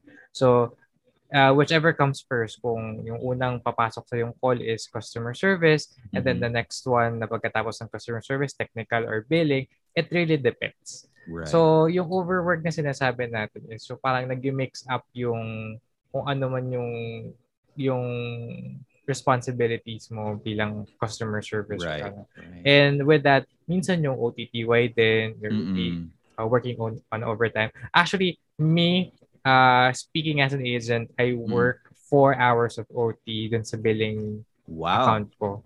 So, Four hours. uh, I started at 10 p.m. Mm-mm. and then uh, nag-out. Uh, kasi, well, the, the good thing about that is it's uh, work from home naman. So, Mm-mm. 10 p.m. ako nagsastart yung shift and then Mm. luma, nag, nag-end yung shift ko ng 11 a.m. the next day. Wow. That's 13 hours. Di ba? So parang Mm. that's overwork already. So yeah, parang yeah. nakaka nakaka-stress siya pero um rewarding naman din kasi. Though kasi andun yung pera at the end. Mm-mm. Mm-mm. Ito, number five, source of stress. Yung lack of control daw, yung masyado daw maraming, o masyado daw strict sa spiel, sa scripts. Yan, yung mga ganun. Meron ba? Ah, ano kasi, ah, may mga account talaga na ang requirement nila is verbatim. Mm-mm. Na meron tal- na kapag hindi mo sinab, kunwari, um, mga disclaimer, Mm-mm. sa sa tele- sa telco, yung mga terms and agreements, pag magpa pag sa sign upan mo sila ng kunwari bagong linya ng ano ng ng phone. Kapag hindi mo hindi clear yung terms and conditions, tapos ano, nabentahan mo lang siya, binudol mo. Mm-mm. Ano 'yon? Malaking ano 'yun sa sa company. So ano, striktong stricto sila pagdating sa mga certain spiel na kailangan sabihin mo at makapture sa recording. Eh, Mm-mm. pag hindi mo na, kunwari, may mga QA kasi, kapag hindi mo nasabi siya exactly kung paano ginawa yung spill, markdown sa'yo yun. Kapag Mm. nakailang markdown ka na, pwede kang bigyan ng verbal warning hanggang sa mag-progress Oh. written warning, final written warning, Ganun pala yun, no? Parang gano'n. Nakaka-stress siya kasi, alam mo yung, madalas to sa sales eh. Mm-mm. Alam mo yung gustong-gustong mong bumenta. Pero at Oo. the same time, kailangan hindi mo siya ibudol kasi wala ring silbi yung benta mo. Baka ilipat ka pa ng account kapag Oo. tinanggal ka sa program na yun. Oo. Tsaka, mamali ka lang lang, kahit yung mga simpleng preposition niya eh. Oo. Basta kailangan sasabihin mo siya kung ano yung nandun sa Oo, script. oo, sa script. Like, kunwari sa mga hotel reservations, Mm-mm. magre kailangan mo mag-recap na ito yung binook nila, ito yung binayaran nila, ito Right. yung digits ng card. Kasi Right. pag hindi, may mga ano nagdedemanda. Tapos Oh. ang shoulder nun, hindi yung client, kundi Oo. yung center, yung BPO center. Oo, oo, oo. Kasi yung may investigahan nila yung ano yung call eh. Oo nga. Alam mo, nakonsensya tuloy ako kasi di ba may mga tumatawag sa telepono. Tapos ang haba-haba mo nung sinasabi bago talaga sabihin yung ano ba talaga ba't ka nga tumawag? Eh minsan ako kasi parang may mga times talaga dahil tao lang naman tayo. May mga times talaga na na mali yung gising or medyo alam mo yun, yung parang medyo mainit ang ulo. Tapos yung may tatawag ng tapos ang haba-haba. Sige na, oh, cut to the chase. Anong gusto mo sabihin? Sige na. Minsan nasusungitan mo. Pero, Tama. mi- pero dire-diretso pa rin siya sa sinasabi niya. Talagang meron siyang ano, script. Uh, when it comes to scripts naman kasi uh, there are some uh, companies that they're strict when it comes to, you know, following the script. Kasi yun yung Mm. standard script na workable para sa uh, parang sales pitch kasi. Mm-mm. Na yun yung parang effective na sales pitch na dapat i-word per word sasabihin ni agent para at least makonvince si customer na bumili ng product. Nakaka-stress. Iniisip ko pa lang yun. Iniisip ko pa lang. Nakaka-stress naman yun. Ito, meron pa. Um, last three. Tatlo, tatlo. Work routine daw. Yung tipong parang it's the same thing every day. Totoo ba? Na routine siya? Parang same calls ba every day yan? Or you get, ewan ko ah, um, this is what the uh, the survey said. Work routine daw. Isa sa nakaka-stress. Hindi naman siguro, ano, hindi naman siguro na dahil same calls every day. Yung parang the, the routine itself, like, gigising ka, tapos papasok ka sa work, tapos yung yung gagawin mo para pa parang skill Mm. kasi, parang paulit yung ginagawa mo, paulit lang din yung Mm. Issue na nire-resolve mo, tapos uuwi ka, matutulog ka, and then reset ka, ulit ka na naman. Ganun ulit. Mm-mm. Parang ano na siya, parang nandun doon na talaga siya. Mm-mm. Hindi lang siya like dinagdag na nararanasan ng stress. Talagang Mm. nandun siya. Mm-mm. Pero ang work around kasi dyan, kailangan mo talaga i-separate yung ano mo, yung work life sa ano, sa personal life. Kailangan magkaroon ka ng mga extracurricular activity. Kaya ano, ako ang ginagawa ko talaga nakikipag chismisan ako kapag ano, avail time. Kasi Mm. para meron kami pag-usapan na bago. Mm-mm. Para hindi lang puro mga issue-issue ganyan. O kaya kapag off, ano, kain tayo sa ganito, ganyan, ganyan. Para may, may nabibreak sa routine. Mm-mm. kasi kapag paulit-ulit, ano, parang may tawag ako dun, eh, parang, na, parang ako nagiging robot. Na parang, Nakakapraning, no? Ano, parang wala na, hindi na ako na-excite sa trabaho. Right, parang oo. pumapasok na lang ako para sumahod every two weeks. Mm-mm. Which is hindi dapat yun yung, ano, yung motivation. But then this is not just sa call center eh. This is sa lahat naman ng work eh. Hmm, totoo. Kasi work ro- uh, work routine, ito kasi parang daily living mo na to eh. Mhm. Ito na yung parang halos, ito na yung doon ka nagkumagalaw, doon nagkumagalaw yung mundo mo. Mm-mm. So, uh, gigising ka, maliligo, breakfast, and then go to work. Take Mm-mm. calls, take your break, calls ulit, lunch, calls ka ulit, break, lunch, eh, di, calls ka ulit, and out mo na. Tapos nag-break And ka. Tapos nag-lunch ka. Nag-gets ko ulit. yun nga. So parang, andun eh, parang yun na yun eh. Pero, um, um, it's really, parang na, nakakatuwa rin kasi when Mm-mm. companies are really opposing their uh, campaign when it comes to work and life balance wherein, um, you know, yun nga, nagka, medyo stressful yung ganong routine na pasok, pasok sa office calls and then uwi. Pero they uh, the companies are trying to make it as engaging as possible like uh, putting up some uh you know chill out lounge for everyone para makapag ano sila like kasi sa amin uh, with my uh with the other BPO that I work with may meron silang gym meron Mhm. silang billiards meron Mhm. silang uh, parang lounge wherein um, there's a free internet access with the laptop itself. Doon nakaka-freshen up yung mga tao at least just to break that, you know, routine Mhm. na at least, you know, parang ma, maano ka, ma, malibang ka lang kahit konti. Mhm. Pero yung routine kasi, yeah, that's kind of stressful. Pero it's already you- your, parang nakatatak na yan sa buhay mo. Yan na yung Mhm. mismong cycle of life mo every day. Right, right. Lahat naman, I think hindi lang talaga sa call center yan. Sa lahat. Mm. Lahat. Mm. So, Tama. it, I I agree with what people said, no? Na kailangan mabalance talaga yung work and play. Mhm. No? Yung personal mo, tsaka yung work. Huwag mong, um, I guess yung isa sa ma- ma- na nakuha ko dyan is, wag mong isama yung work mo sa personal life mo, no? Or sa playtime mo. Huwag mong idamay, parang ganun. Huwag mong iuwi yung trabaho mo, parang ganun, no? Mhm. Tama, tama. Hmm. Ito pa yung isa nakaka-stress daw. And last, this is the last one na nakaka-stress daw, is yung working hours. Mm, yeah, kasi ano eh, uh, since na-mention kanina na ano, shifting schedule talaga ang nature ng ano, ng trabaho sa BPO. Hindi ka pwedeng ano, mamili ng sarili mong schedule like, Mhm. you know, all the time kasi itatanong pa lang doon sa ah, sa ng HR kapag apply ka, are you amenable? Mhm. Tama.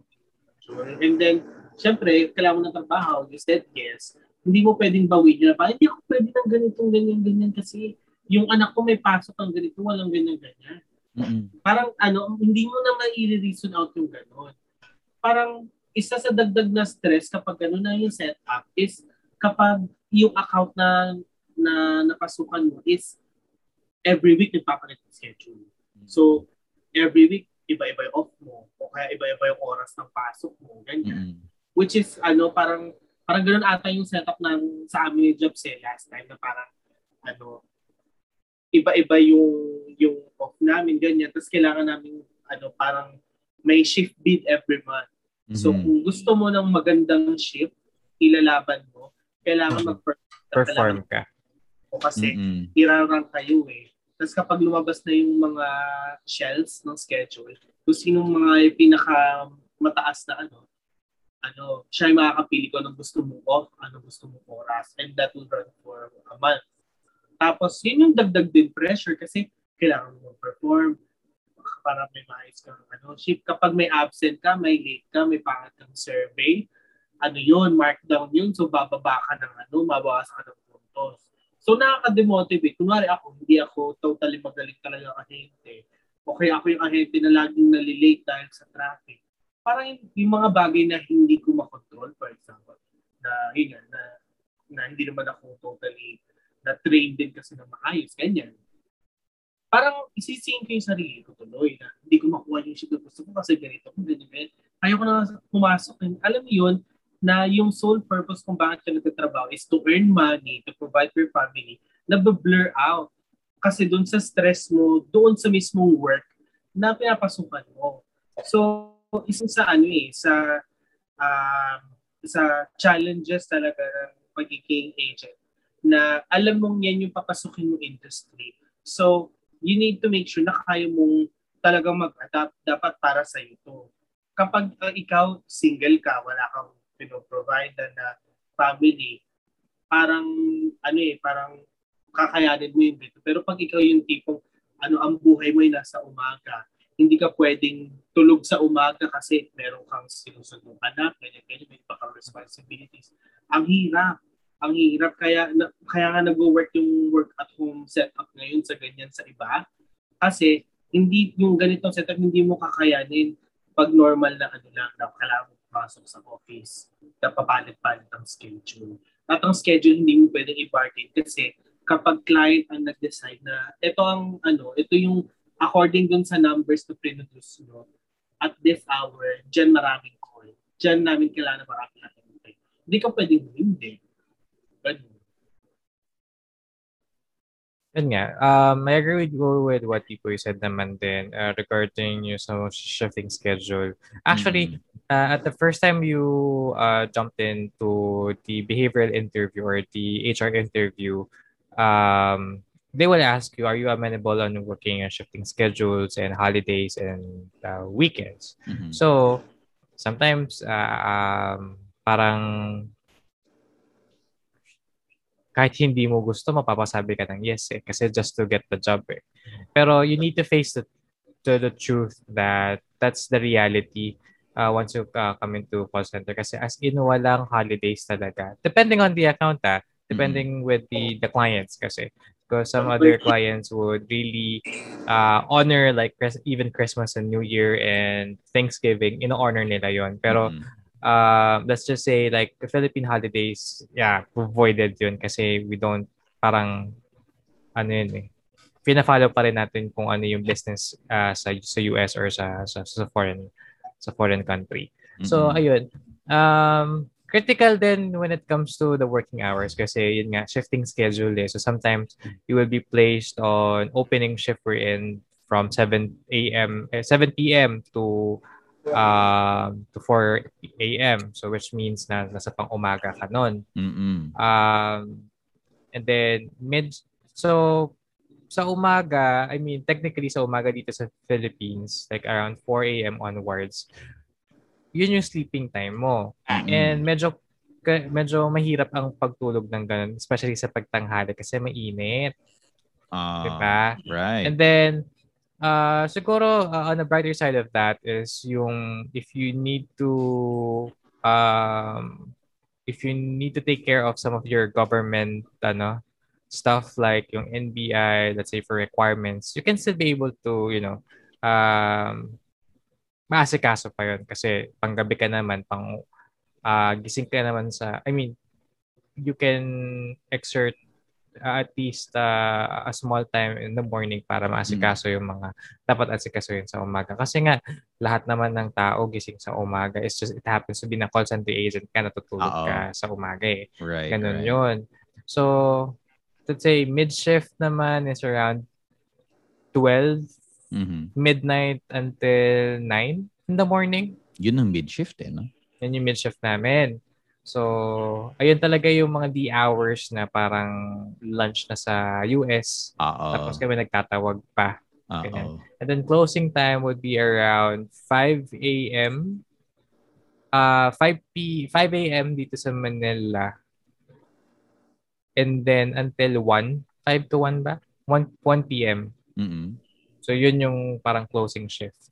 So minsan may ano eh, di, minsan medyo may na, may na may gustong kumuha ng ganong shift kasi Mm-mm. yun yung buhay ng normal na tao na morning talaga. For those like Mm. morning person talaga, they would rather get to get that uh, schedule kasi yun nga, parang normal na tao ka. And Mm. also for those people who has kids Mm-mm. na they need to, you know, pull, ah, ang pangat naman na to put them down. Pero ito, o yung parang patulogin sila sa Put them gabi. down.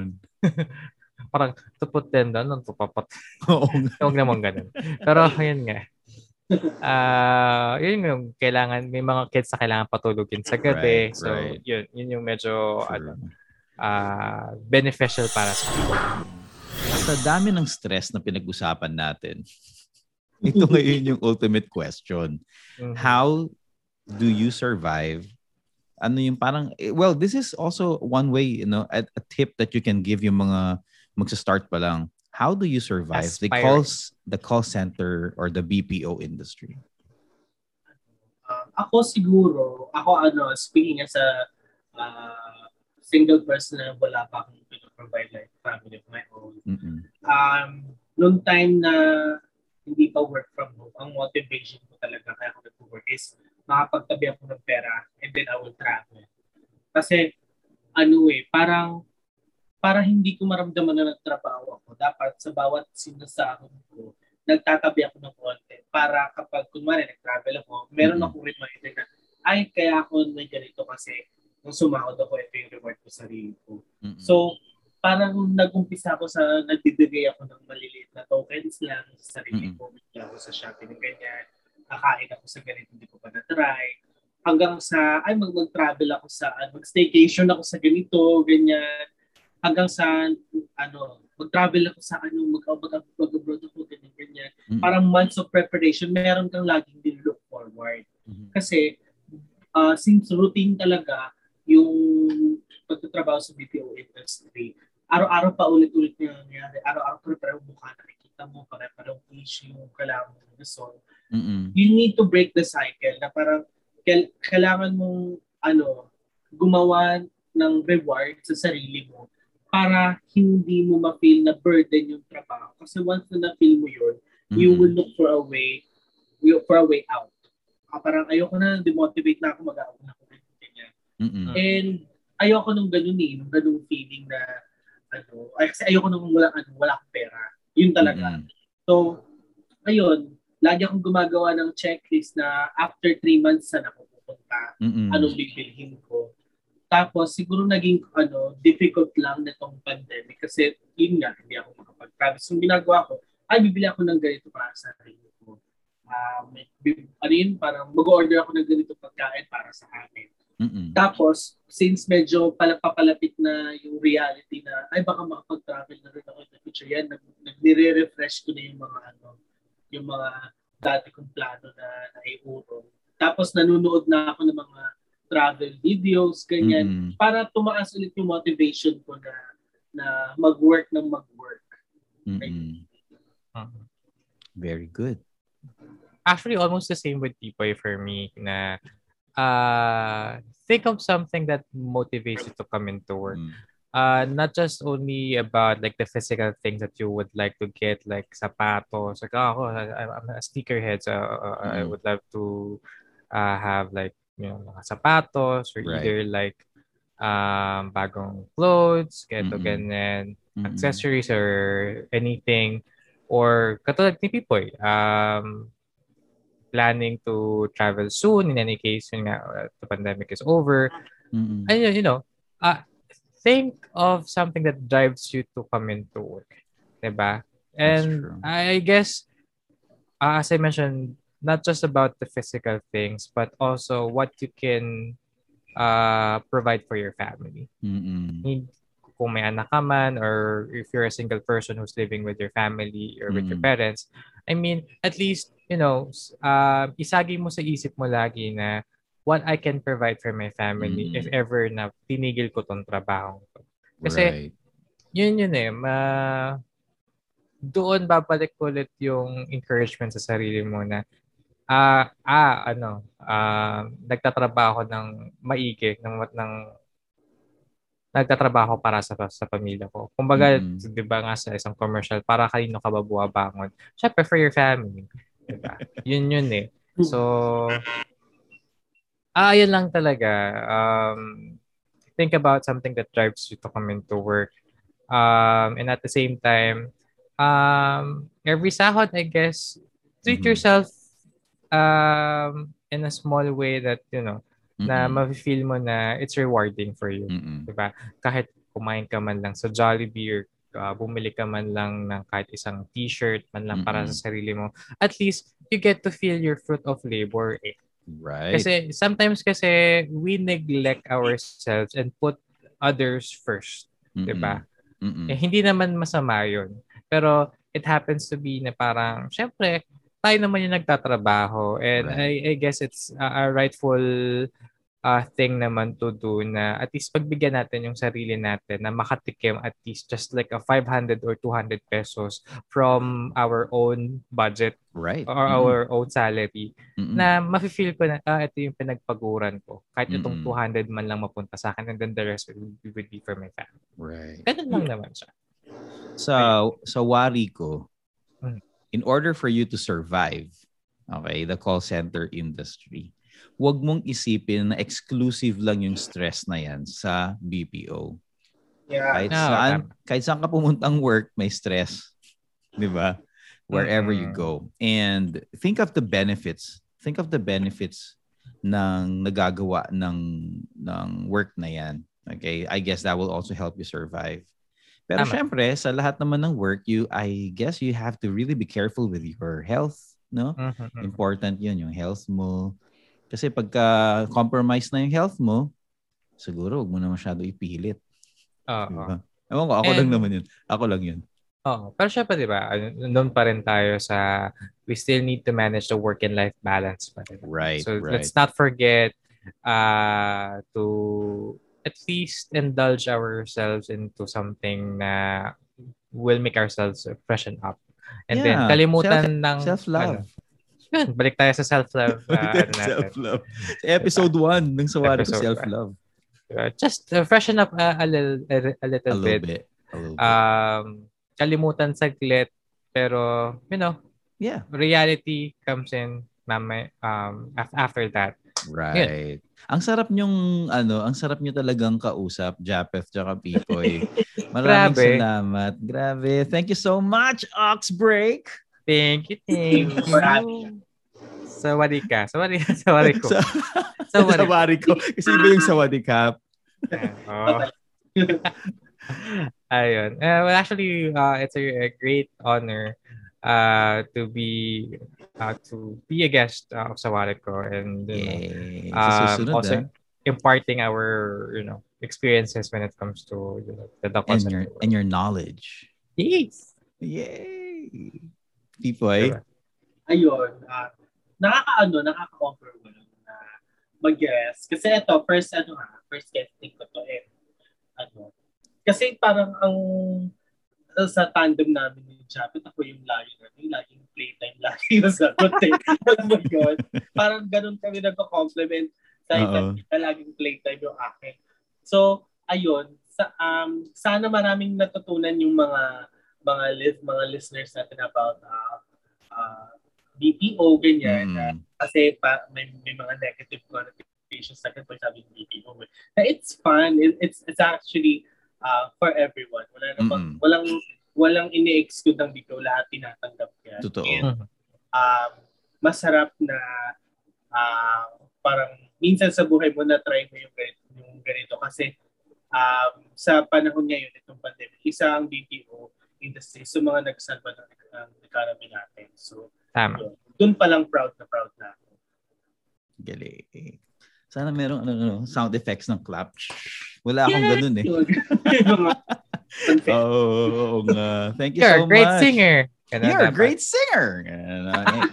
Karaoke. Ay, sorry, karaoke Ay, pala oo yun. nga. ano pala tayo? Podcast pala tayo. Ox Break, thank you so much. Kailan kayo ano, kailan kayo pakikinggan ng mga ano, mga listeners? When are you uh, plugging your podcasts? All right. So, uh, plugging our podcast, uh, it's either uh, on a Sunday or on a Monday. Hmm. Uh, it depends sa sipag and ang atake na ang pro- procrastination sa mundo namin.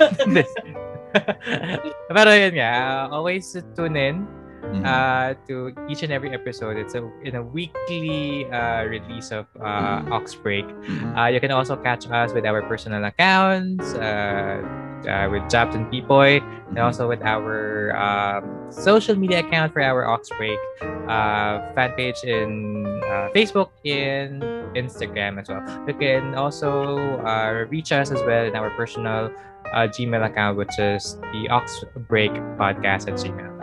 At gmail.com. Yes. Wow. Okay. Saka ano, in about a month, we'll be Mhm. wrapping up our season 1. Kasi Yes. gusto namin mag-prepare ng ng mas bongga sa, sa season 2. Kasi Season ano, two. but we we dive in agad-agad. Tapos doon namin, ngayon dito season 1, doon namin natutunan lahat ng mga proseso ng mga kung pa, About- komplikado pala gawin ito. Ah, So. Podcasting. yun, this is a learning process. Yeah, And for all of us. Yeah, we wanna make sure na yung uh, yung season 2 namin ah, mas mas pulido, Right. ah, mas mas engaging, mas fun. We're, we're Mhm. gonna try new things, new topics. So, um, we're, i- i- in a month, uh, I think Right. we're gonna up the season. And yun, yun. yeah, Yun that's ang something. Follow nyo kami, tsaka ano, Yeah. sa, uh, follow nyo din uh, uh, sa Wari ko. Kasi Yes! Yeah. this is not gonna be like the last interaction. Yes. Rin natin Sure. uh, moving forward. We're looking Yeah. forward for uh, another guest with Sawareko. And Yes. ayun, Happy um, sobrang ano, supportive ng Sawareko and ano, Of sa, sa, course. sa amin sa Oxford. And uh, in return naman, uh, we, we do the same thing. Right, right. We want to set an example of ano yung, yung supporting each other talaga. Yeah, support Diba? local. Yeah, support local. We are all in this together. Kaya, yay! Thank you so much. Saya-saya. Thank you, thank you Ako din. din, ako din. sa mga sa mga listeners, please uh follow us sawariko.ph sa Instagram, sawariko.ph on Twitter, and on YouTube you can search for Sawariko. On Facebook you can search uh, uh, you can actually just type facebook.com slash sawariko. So, yeah, And then, ano pa ba? Yun lang. Um, again, guys, thank you so much for Thank tuning you. in. Thank you. Thank you, Japeth, and thank you, Pipoy. Yeah, Next You're time ulit, welcome. kita-kita ulit tayo. Don't forget to uh, subscribe and hit the notification bell. And share na din. Yan, share to all your friends. Yan, ewan ko ba, saan ba yung notification bell? Somewhere. Lilipad-lipad eh. and don't forget to comment. If you have any suggestions, any uh, anything that you want us to talk about, please leave a comment down below. Hello. Yan. And if you want to see Japet, lalagay ko dyan yung Instagram link. Yan. Pipoy. Siguro dito sa Pipoy. Oxbreak is somewhere here or up here or anywhere or there. Yes. Nasaan man. Kahit saan. Alright. Thank you so much, guys. Good night. Thank you.